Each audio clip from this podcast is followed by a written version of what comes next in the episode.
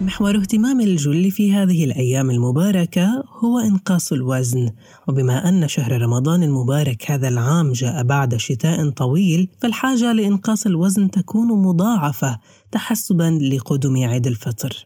تكثر الأنظمة الغذائية والنصائح التي اعتدنا على سماعها حول الرجيم الذي يعتبر أول المتطلبات التي يبحث عنها.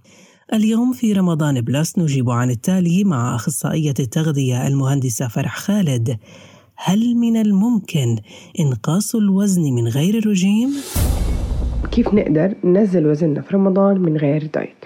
أول نقطة المحافظة على شرب الماء شرب كوبين من الماء عند الأذان يساعد على امتلاء المعدة والتقليل من كمية الطعام عند الإفطار اثنين السحور الجيد.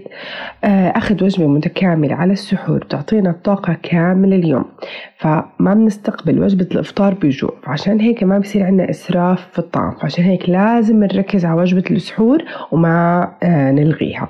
ثلاثة تناول حاجتك من البروتين وإكثار من الخضار.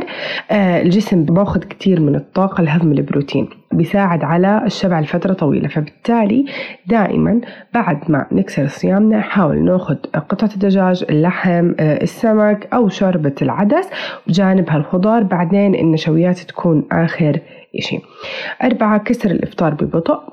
مع الجوع يبدو تناول وجبة صحية صعبة المراد. عشان هيك لازم تبلش بتناول التمر الماء نقوم نصلي بعدين نرجع نشرب صحن الشوربة بعدين السلطة بعدين نبلش بالوجبة الرئيسية.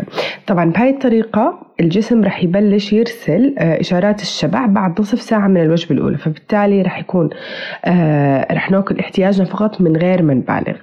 خمسة تقليل من السكريات والموالح قدر المستطاع. السكريات طبيعي بترفع السكر في الدم مما بيزيد في رغبتك في التناول المزيد من الطعام وذلك يعني المزيد من السعرات والمزيد من الدهون المختزنة. يعني نحاول نختار اختيار صحي سناك صحي إما آه، حبة فاكهة أو بإمكاننا نأخذ إشي قطايف مشوية القطر نستبدل بالشيرة الصحية. ستة استبدل القلي بالشوي. هاي الحركة بتقلل سعرات الطعام إلى النصف تقريباً.